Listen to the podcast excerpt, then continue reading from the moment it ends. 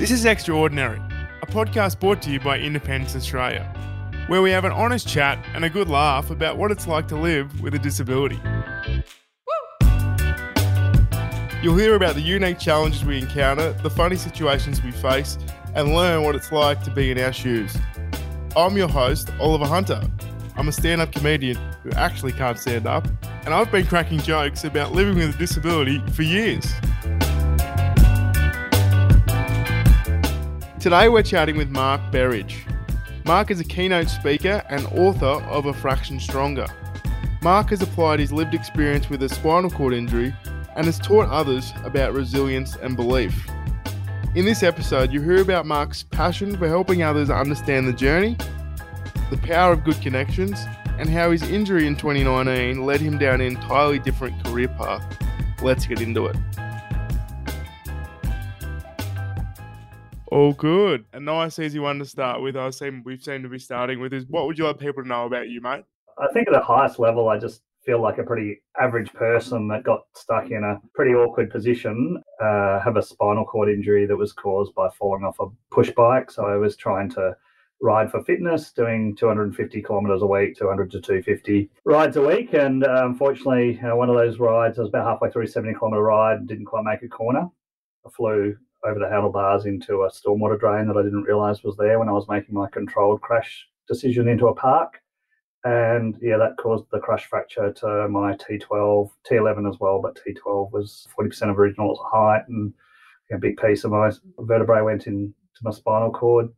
So that was pretty scary bit of news that I got in the hospital. So that's my background is I had that injury and then, you know, fortunately, whilst it was a very near run thing, I had that opportunity to push forward and try and learn to walk again post that incident. So I went through that journey, got an amazing amount of support, and now I've written a book to try and help other people tackle difficult situations. And I appreciate that, you know, a lot of people will have it even more difficult than I had it, but the book at least will give them a framework of how they might be able to tackle whatever situation they're in to get a better outcome. Just to touch on what you said there about your accident, and you said T12. What does that mean in terms of your paralysis and your injury and how it has affected you? So T12, sorry if I'm going to murder this slightly, but you know roughly where your rib cage is sort of meeting, so about halfway down your back, and so it tends to mean that all my functionality losses below that point. So yeah, from my I guess all my core muscles were really struggling through my stomach and below through my glutes.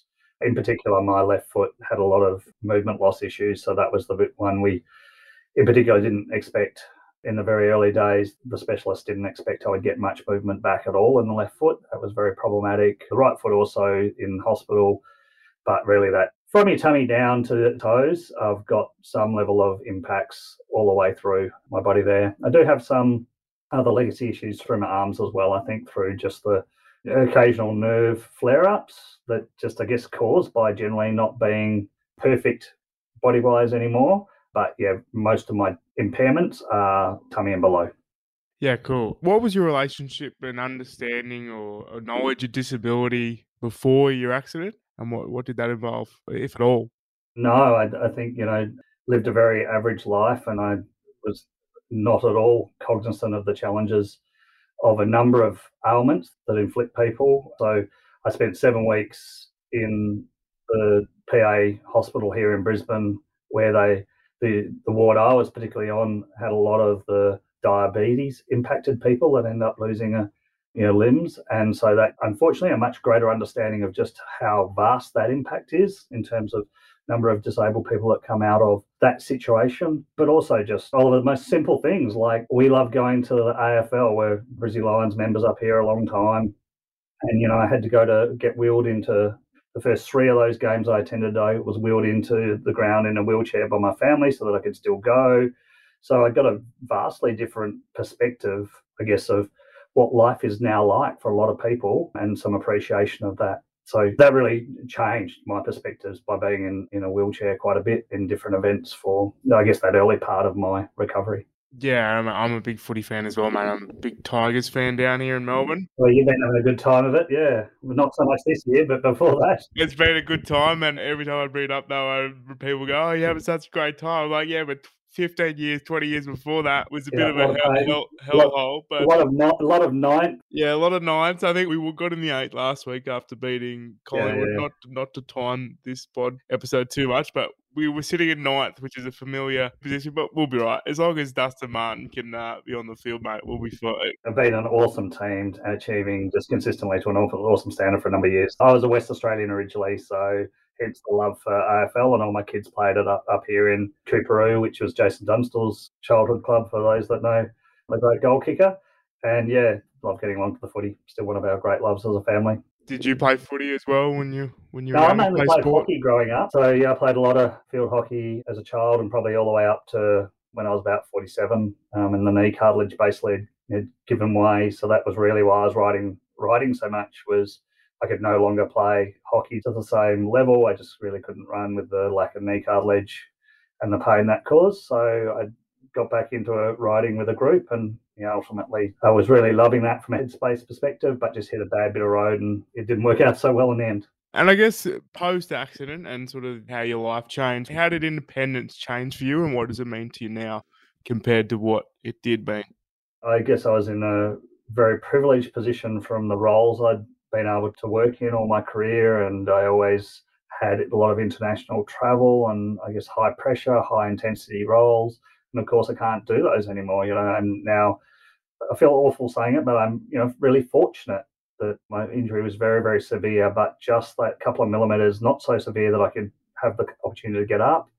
But I can only work 50% uh, maximum of the capacity I worked before. I've just got niggles all the time. I've got to invest in maintenance just to hold you know, my body to the current level. So on the one hand, I'm very, very, very fortunate. On the other hand, yeah, it continues to impact my life in every way. I mean, just simple things I love doing, like going to the beach and body surfing. I've got to be much more circumspect in the water now than I used to. I've got to be, I won't sit down on a beach towel at the beach because the chances of me getting up in a way that's not ending up on YouTube because it's hilarious for someone to watch. I just feel conscious about things like that. So my life's definitely impacted, but at the margins, I mean, the bulk of the big things, I, I guess I can find a way to do. It. It's just harder and I'm slower. Yeah, I think as well, something that can kind of go unrecognized in sort of our lives having disabilities, and I brought this up before, is the life admin. Like that's associated, like I've found, like with having a disability that you kind of just do, but then you realize, oh, there's so much work that goes into like appointments, there, like I physio and therapies, just like you said, the maintenance that goes into keeping our bodies and everything else in check. And I'm really fortunate with NDIS, but you know, even just I guess I was quite keen to self-manage so that I felt like I was capable of doing that. But you know, even that takes a bit of time. And just the simplest things like I, you know, if I'm going to go downstairs and we, we have a house with stairs, you know, I can't, I can be really careful about what I'm carrying on stairs. So I might need to take two trips to go up and down the stairs rather than one. Just lots of little things consume more time for me. But overall, I'm in a good position where I can be, so long as I keep to in, investing in my rehab, I continue to live a pretty independent life. During the beginnings of your rehab, like when you first had your accident, what was your um, sort of headspace like after having such a independent, fast-paced life with all the positions you were in? Like, what was that like in that initial moments? Uh, you know, e- even today, you know, I'm probably moodier and more difficult with my children and my partner at times. Yeah, it's, it's something you got to keep managing. But the very start, yeah, I mean, I guess when I first heard the news, I was really lost and in shock for a number of hours. It took me a while to find the resolve of I, I can, you know, take on trying to tackle the predicament I'd found myself in. And then as you're going through those first few weeks of rehab, I'm up and down all the time. Like I'm trying to find the energy to say I'm strong enough I can tackle this. And other times I'm feeling quite defeated by the process and lonely. And I think the biggest ones that sort of hurt all the time was this sort of feeling like just an unlucky moment might mean that I was going to be not able to continue to earn for my family. I had three kids who were very active in the same way as before. I'm not going to be able to be involved in their lives in the same way as I was before. And it's, again, it feels strange when you look back at those thoughts now, Oliver, because people achieve tremendous things from much more difficult positions than I ended up being in. But when you're in that moment, it is easy to wallow, I think, and think this is really, really a bad event and how will I cope? How will anyone cope around me? But people cope through lots of things all the time. It's sort of important talking about that wallowing period. I think for me, I've realised in my time growing up with my disability, cerebral palsy, so I had that since birth. But I think it's also important for people to know. I think you can have periods where you can wallow and you can just be a bit flat and just accept that that's what's happening. But you got to. It's important to sort of get yourself out of that and and go right. That was that period. I'm. It's okay to have that. I very much form that same mindset. So in the book, I sort of talk about the method I really used when I'm dealing with that sort of despair and those elements, which is yeah, allow yourself when you're having those flat spots, allow yourself to have them, but then when you can find a way to do something, even if it's something really small, just take that next step to break yourself out of the flat spot and then build off that, build into things you enjoy doing off that. So the first task might just be anything, but then build off that into things you enjoy, some time with someone you really enjoy, whatever else, and that will pull you out of that cycle. But life is ebbs and flows. And I think once your life's been shaken up in the way many of these listeners will be, then you're going to have more of those ebbs and flows and, and work out how to deal with them rather than deny that they're there. Yeah, love. Uh, I don't know how many times I've seen those grand final highlights, but I'll continue to watch them. Uh, no, no, matter how flat we get from now on with the, uh, the old footy club. I don't think it was anyone from Adelaide calling you to say, "Yeah, no, great idea." yeah, yeah, no. I mean, you know, they got a bit ahead of themselves, and look what happened. Uh, so, I guess uh, you've touched on your book a few times already. And is there one key message or a piece of advice that you could give to people dealing with similar situation or disability from the book or just from yourself in general? Is there for me the biggest thing and it is really central to wanting to write the book is just the amount of kindness that's out of there and out there and around you. And if you find a way to embrace that kindness and that support, it actually builds. So I think that's a really central element to the book. There's one particular chapter called Reaching and Reaching Out, but it's within all of the themes of the book, which is if help is offered and you embrace it and build off that help, it's a much more powerful outcome for you and for the person providing that support. So I guess my biggest feeling out of my journey was just how much kindness came to me from places I wasn't expecting it, how powerful that was. And by embracing it, I was able to achieve the objectives, most of the objectives I was seeking, but more importantly, just a good outcome. And I think that there is kindness out there, embrace it, is my probably strongest thought. And those people that are uh, offering that kindness, keep offering it because it is so valuable. Yes, and that was really my point as well. I think if you're out there and and you're out in public or wherever and you see someone with a disability, whether it be in a wheelchair or for whatever reason, and you see them, you oh, they look like they might need a hand. Because I I give I think of this one story all the time where I was in a pub and I bought two beers, and I had took them off the bar and I was like, well, what am I going to do now? Both hands are full. I'm in a wheelchair. How do I push my? And someone came over and he, he said, oh, I was going to help you but I didn't want to offend you or didn't want to upset you because I asked someone once in a chair and they snapped at me and they and I haven't I didn't want to do that again. And I was like, mate, oh, of course I need help. I've got two beers. Like I don't know where how I'm gonna do this. So I don't, I don't I'd have to scull one and then put like I don't want to do that either. He, so I think my point there is accept the help. And if you don't need help with someone with disability, that's okay. Just say, no, nah, I'm good. But if you're out there too, in the book, I talk about some of the things my wife did at different stages, and I call them sort of gentle interventions. And you know, that's not quite that situation, but if you're offering the help in that situation once before you've tried and it didn't really work, or you're a bit unsure how to do it, just be really gentle about it and really polite about it. To say, is it okay, or can I help you by doing this? So, how do you frame your language in a way that you're you're really gentle in that approach? I think, and people will hopefully uh, embrace it.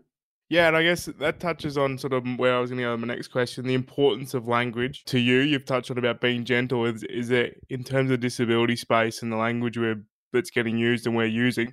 What's some key uh, aspects? When I first started to think about whether writing or speaking about my journey, I was really struggling what to call myself. Yeah. Okay. I'm not a spinal cord injury victim. It was just an unfortunate accident. The road was great, so I'm not a victim I'm not recovered. And I think it's interesting that there's like a point in time where someone really needs to be encouraged for all the effort they're putting in to get stronger or better. There was no, there's no real word that shows that someone's, I don't know, improver for, you know, and even that's a dud phrase. But how do we have, actually, we need a really positive label for people that are getting better off something, you know, not referring to them as they were in the past, like a victim might or other things. And so I guess that was a bit of a passion, and I've yet to find the right word there. So I was having a bit of a joke, you know, I'll call myself a spinal cord injury rose because, you know, like Shakespeare or rose by any other name. I guess the other thing I'd say is, yeah, you sort of think about what's my position. I'm impaired and I'm impaired around my mobility and some other, you know, balance and other functionality for life.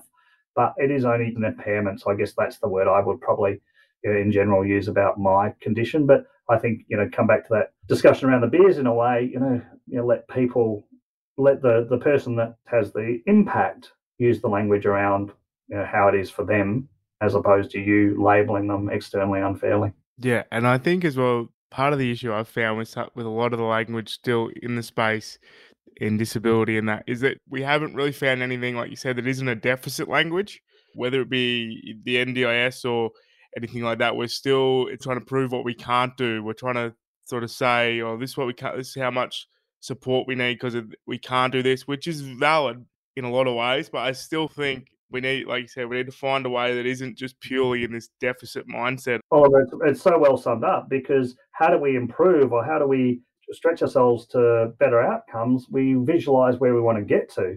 But a lot of things causes us to look backwards at the deficit. And, you know, I get it that in order to prove funding or something, we might need to do that at points of time. But how do we reduce how often we do that and focus more on what we can do and also what we've achieved? Because positive encouragement, you know, positive feedback does reinforce effort and belief. And how do we focus on those positive elements? Again, you've touched on your business lifestyle before your accident and how you were driven in what you were doing before that. How did your disability change your approach to your business? Did it change the direction of your career? And what did that involve when, because as you said, you're doing your keynote speaking and your writing. Was that, was keynotes something that you were so when the accident happened, I was very shaken up in terms of my sense of identity. And as part of the way I personally tackled recovery, you know, I threw myself at it as hard as I could, as intensely as I could, which I guess is sort of how I tackled, you know, a lot of things in life. And that worked for a while. And then I got to the point where I started to resume work because I've improved enough to do that and needed to throw myself back into the style of work I did before as part of my sense of identity and part of my next level of improvement, mental and other. But yeah, I just found I bit off more than I could chew. I couldn't really work to the level I had hoped I could work. And I ended up with a lot of niggles. And that was also, so 2019 was my injury year. 2020 was my sort of first attempt at getting back at work.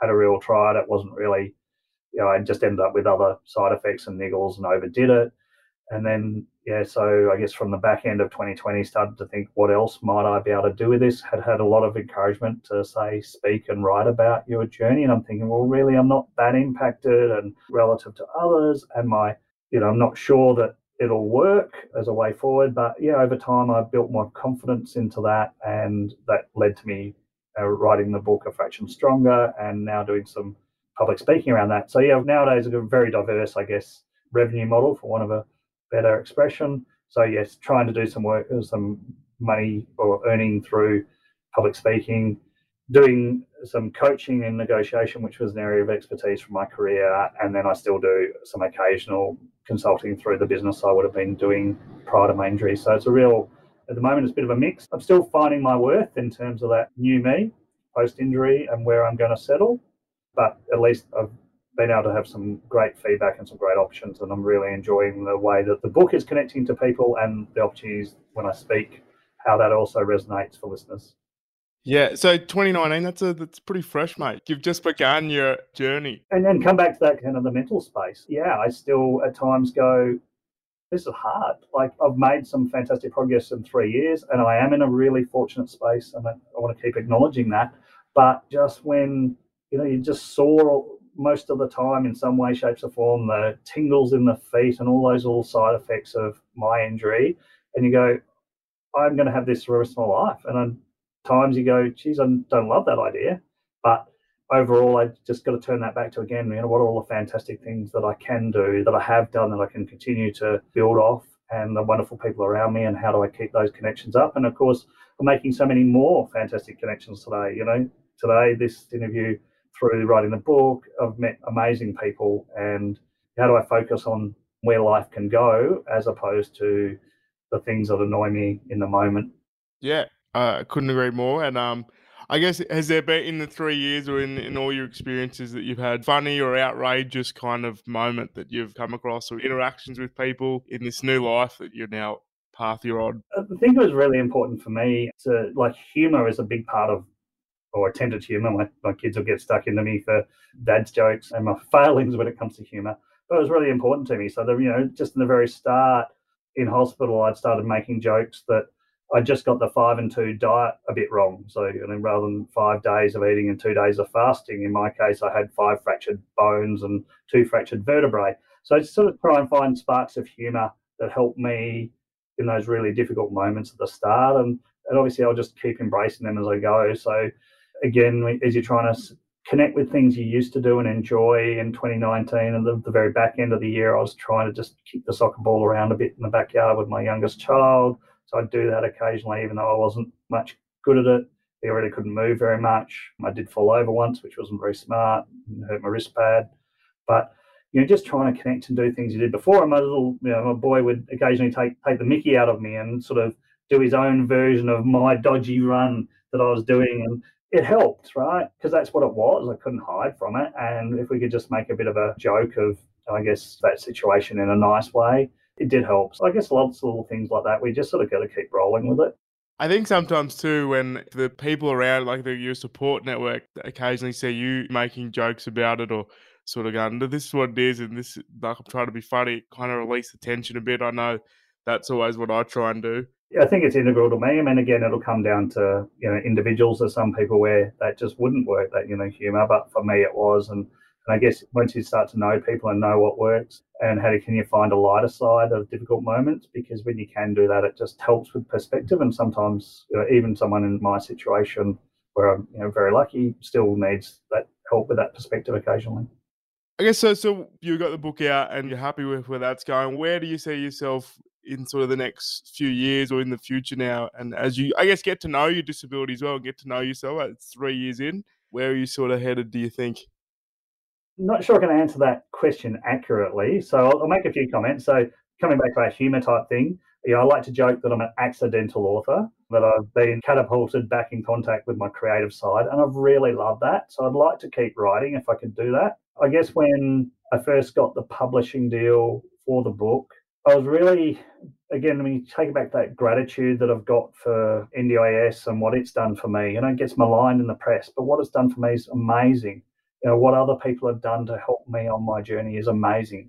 So when i get a bit full of myself or a bit too hopeful i think how can i find a way to get some platform out of this like out of having written a book to be able to help more people that need it be able to help the organizations that are helping people to actually be a bit of a champion in this space? So that's a hope it's a long way from a reality oliver but that's what i'd hope like i feel so grateful out of this that if i can find a way that i actually get enough momentum from the book that I can do good for other people, that would be amazing. If you say, what are my real targets in three years? I'd love to get into some, find a way to build off what I'm doing right now to be more helpful.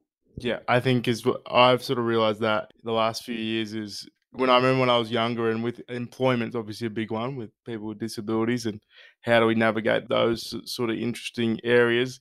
And I realized a few years ago that I think the best way for me to handle it is to lean into it, like lean into your disability. Sometimes that's not that's not necessary for everyone, but for me, I, I sort of sat up one day. I went, I think the best way for me to navigate my life and career is for my disability not to be the absolute focal point, but instead of not necessarily me denying my disability, but there were points when I was younger trying to fight it and go, no, I just want a normal job or I want a normal life.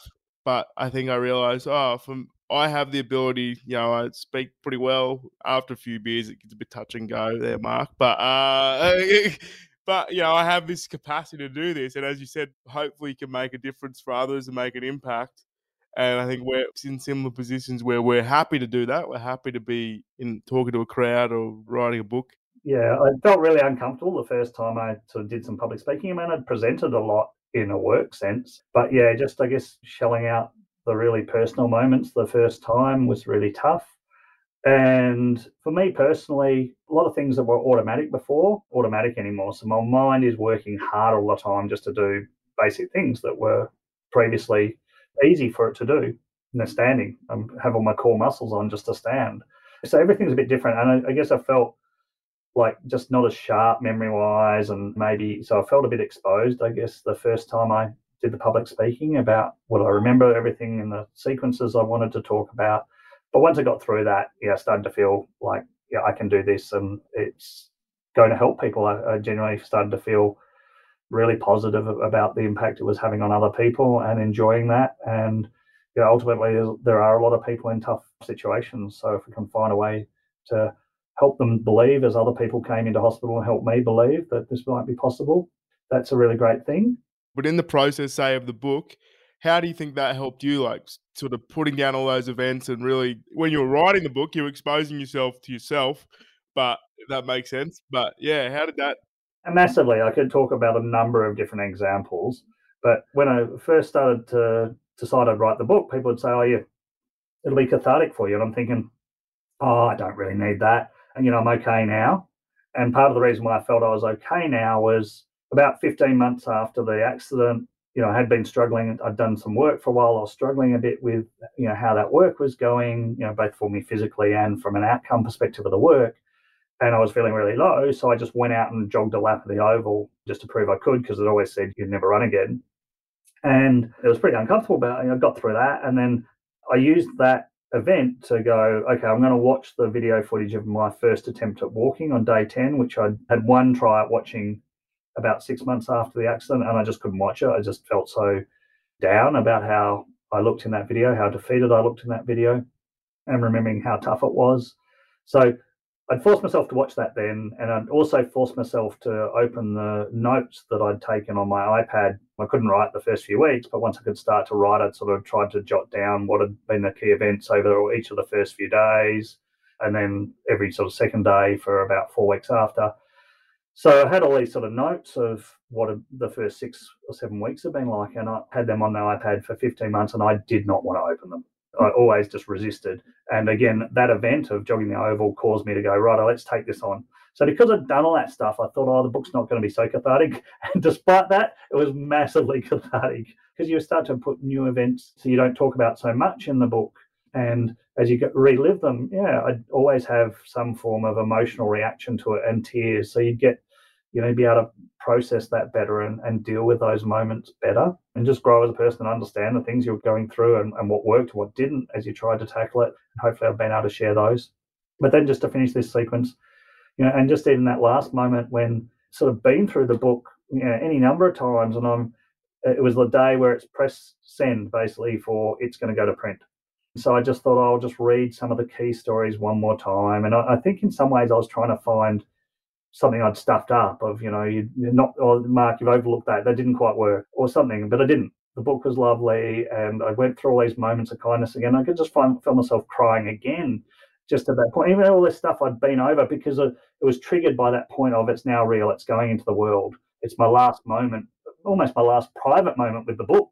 And I had this little tears and self reflection. So definitely very cathartic overall for me. You know, some ups and downs within that process, but yeah, very valuable for me on a number of levels. You touched on at the start there. You took those notes on your iPad in the first, was it the six or seven weeks within your rehab?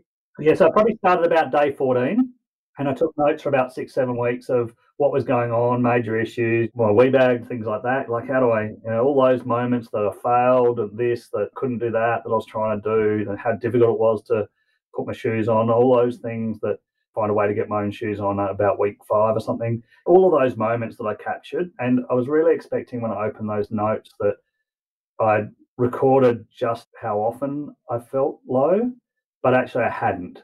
I was kind to myself. The notes weren't as bad as I expected, but there was enough there for me to remember all those tough moments. Why did you do that? Like those notes at the beginning. You know, I, I don't have a spinal cord injury. I don't didn't go through intense rehab like you and, and a lot of other people have. But I've I've been in hospital for like major surgeries that were elective and planned. So I have some experiences of being low in flat in hospital. But why did you do that? Especially, was it a conscious thing? Was it because you thought my experience could be a book? Like we've ended up there. Where does that motivation come from? No, I don't know. I mean, um, in my 20s, I had a couple of amazing experiences. So I, you know, backpacked around Thailand and around USA, and I went on a when I was 21, my second overseas trip ever. Uh, my first had been 10 when I was 10 as a as a child. I went on this amazing field hockey tour for a month around Europe, and I'd taken diaries in those situations. So I'd always, I guess, I had a, a memory of diaries being really useful from those really life changing trip of a lifetime tours that I'd been on. So I don't know if that was intrinsically why, Oliver. I don't know why. I think it was maybe a part of I wanted to record the milestones that I was getting through. But if I try and use that reasoning, well, wouldn't you have been going back to check on the milestones? But I don't think so. I, I think I just wanted to have some record of just what was going on in some certain days, but I never had any vision of doing a book. And it, no, it took me, as I said, the book decision was probably um, 18, 19 months after the injury. And only really as a result of quite a lot of encouragement from my community. Yeah, you have already touched on a little bit the support of your community, your, your family. How were they when it all first happened and that? Because again, it's a new life for them as well. Can't imagine what it was like for Lucy on that first morning. So she was scheduled to be reading at church when she got the phone call to say, come meet Mark in hospital, you know, as the boys dispatched me in an ambulance. And then, so she's arrived to deal with, with that. I think she's written a note for the children who were then asleep. We had three children. Oldest was doing year 12 as a final year of school. And, you know, she's written them a note saying, feed dogs, hang out washing or something, and stormed off, tried to ring anyone she could do to fill in for reading her sections at church. And I can't imagine what it was like for her, you know, three hours later to then have to turn around and leave me in hospital after we'd received the news to go home and tell the kids the news. And it was, it was horrible. And I know the kids really struggled to varying degrees to come and see me that first few weeks in hospital because I was pretty messed up. And there's a bit in the book that's quite famous. And I use in my keynotes as well about Charlie's 21 words. So this happened 21 months after the accident. I was sitting with a friend and I was saying, well, this is what happened because he didn't really know. And he, he, very quickly turned to Charlie, who was then 13, and said, well, Charlie, what was it like for you in the first week? And these 21 words are, well, Dad, you looked so depressed. You were confused about how the accident happened and you were constantly apologizing for letting us down. And I thought I'd been really positive, particularly when they were there, about how do I just put on the brave face, for want of a better expression, and find a way through this. And I was really trying to use all my negative emotions to just try as hard as I could and improve as much as I could. But you can see just when they did come that I was very much wallowing to different degrees and looking backwards at the moment. And so I think that's really powerful that even when you feel like you've got the majority of your energy employed productively, often you just got a bit of the margins that still dripping away. And if you can find a way, some techniques to get less of that to be dripping away and driving you forward in a positive way, that's a good thing.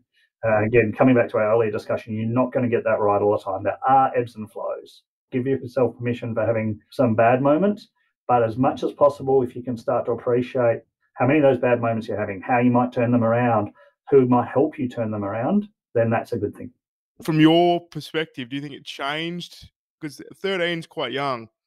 How do you think it influenced, say, your 13 year old at the time? Like, that's a pretty stark and articulate thing to, like, to give back to you as a 13 year old. I was in shock when he said those words. Like, it was so wonderful when I reflect on it. But the moments he said them, my first moment was defensive. Hang on, I wasn't quite like that. I don't think I heard whatever he said for the next two sentences because I was busy defending myself. I'm not like that in my own head. I let it distill, and I was able to listen to the rest of the the things he said that day, and they were amazingly you know mature. So yeah, I guess it must give them a great perspective. And my wife had been through bowel cancer a couple of years before, and, and obviously her ability to tackle that in the way she did gave me inspiration to tackle my situation like I have. So collectively, we must have given them well. We would hope we've given them the idea that you can tackle hard things and that you can grow through that. But they probably also you know, more tolerant of other issues as a result, I think. And and how do I help people? I'm sure they would have seen all that generosity to help me, and they can then extend that on to other people. I think all those things have happened, but ultimately, they only they can really answer that question. Yeah, I was going to say, just my summary of what I think yeah for them. Yeah, you've given them um, plenty of opportunities to build plenty of resilience. I could tell you that, Mark. So uh, plenty of doses happen of resilience happening in uh, your household by the sounds of it. But it's an interesting question because I often think about I got three younger brothers. And I had plenty of time at the Children's Hospital in Melbourne, as I said, for all the surgeries, all the appointments. But it is a moment you have every now and then when you go, oh, I wonder how it's affecting them or how it affected them as kids. Like my youngest brother's now 21 but you know, as their whole childhood, a key sort of aspect was my time in hospital or my um, took a lot of my parents' attention. So it is an interesting discussion to have with the people that, on paper, they're not affected. Well, the ripples affect so many things. I'm sure. You know, yeah, yeah, no doubt. That's had some impact, some positive and negative for all those around us, but mostly, hopefully, we can turn it to the positive. And you again, you, with all all we've spoken about already, you you've touched on many times how you're trying to help others with their journey, with the book, and all that sort of stuff. Was there someone in those early moments that showed you the way? Lots of examples in the books. Obviously, I talked about Lucy's own journey, but I'll break it down into a few different buckets. So, the very start, after really being in shock about the injury and thinking, will I be strong enough to tackle this? How will I tackle it?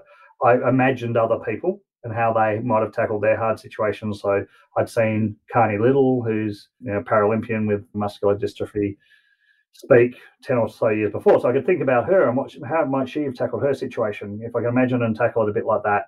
And I thought of some other examples like that. So I guess there was an element of imagining based on experiences I was aware of or people I was aware of at the very start. Imagining was really important to me. Then I had, I guess, would say the chunk of belief. So I had a few people come into hospital and give me belief that I could do this, that I could tackle this. That they gave me examples of other people that had been in you know, similar situations that had had good outcomes. I didn't know that they, those people didn't have spinal cord injuries like I did, but I wasn't looking for the differences. You know, I just knew that they had crushed vertebrae and they were in a really tough time for a period of time and they got better. So those people that came in and gave me belief were really important. And then just the instance of kindness, and the most powerful one of those is definitely you a nurse that nurse Nicole from day eight when I was or day nine when I was had the PA spinal unit come around and see me. And at that point in time, I didn't believe that I was going to go to the PA spinal unit. I'd been told that my spinal cord injury was severe, but maybe not quite severe enough that I'd be into the full spinal unit. And then they came and assessed me and said, You're going to the spinal unit. And I was devastated because it wasn't the expectation that I had from that discussion. And I know it seems maybe it seems really silly because I didn't have that expectation of that's how the discussion would go. That's what I heard. And I was completely flattened by it. And the nurse that just came in just to do her routine work in my room and saw that I was clearly impacted um, at that moment and just her ability to sit with me and console and reset my perspectives and just be kind. So that's my absolute favorite story of the journey. But there's so many amazing, powerful kindness stories, belief stories, helping me deal with despair stories, intervening like Lucy did when I was wallowing and feeling sorry for myself. So many great examples. Yeah, I'm sure you've met people along the journey with spinal cord injuries. Uh, is there anyone in particular that's as someone that's got that genuine empathy, I don't know if that's the correct term, but as someone that's gone on a similar journey. Oh, well, I've been lucky enough to see Dinesh Palipana speak up here and meet him a couple of times. I can't believe how he's not exhausted the whole time, given what he's trying to do. I mean, I feel exhausted trying to do what I'm doing. And so I guess people like that. And in rehab, because I was a bit of a unique beast in the seven weeks in hospital, being mainly amongst the diabetes patients and, and those that have lost limbs. Not so many spinal cord people around me there, but certainly in other rehab after that, like a poor lady that had a spinal cord stroke, and I could just see the effort she was constantly putting in, and that helped me sustain my effort when it was starting to wane just by seeing other people around and the way they're tackling things. So I guess you've got people out in the community now setting great example of what you can achieve. And I just want to pause there and say, well, everyone has what they can achieve. Set your own objectives. Just because someone else is doing that, you don't need to do that. But work out, you can see that people can achieve things. So then you set your own expectations of what might I be able to achieve. To see people around you striving for their own expectations, their own goals. Yeah, that's a fantastic thing. It's actually a real privilege. It's I wish none of us were in that position where we've got to do it, but to see someone else's sustained efforts and to be able to celebrate their outcomes, that's actually a pretty beautiful bond that you forge with that person for life. It's a privilege of a very unlucky situation. My last question is where do you think we're at at the moment in the disability space? Like we've made so much progress in the last few years, I know, I know from my end, but where do you think we're at at the moment and where do you think we're headed collectively? Just earlier today, I just saw, you know, on LinkedIn a, a post by Ventia and they've got the work they're doing internally to champion disabled people within their workforce and I see that and I think it's great. But I'm still not convinced it's really embedded and embraced overall. I'm not talking about that particular company, um, but of how do we get more of genuinely hiring people for their strengths and then letting them use those strengths so that we're really being a more diverse workforce. And I think that's probably what I'd hope the most in disability space going forward is we've got better at raising employment statistics. It's still a massive gap to what it could be. But also within that, how do we really help people work to their strengths and employ them to their strengths? And therefore, they should be able to perform to all sorts of levels. And I know we do see pockets of that, but how do we see more of that? Perfect. I had a great time. Oh, that's an honour to be on. I really appreciate it. No, no, thanks, mate. It was great. You've been listening to Extraordinary, a podcast where we have an honest chat and a good laugh about what it's like to live with a disability. This podcast is brought to you by Independence Australia. Independence Australia is a social enterprise providing choices and services to people living with a disability. To find out more about what we do, visit independenceaustralia.com.au. This podcast was made with strategy and production support from Wavelength Creative. To make sure you don't miss an episode of Extraordinary, be sure to subscribe to or follow the show in your podcast app. And while you're there, leave us a five star review. It really helps others find the show. I'm Oliver Hunter, and we'll be back next episode with another extraordinary conversation.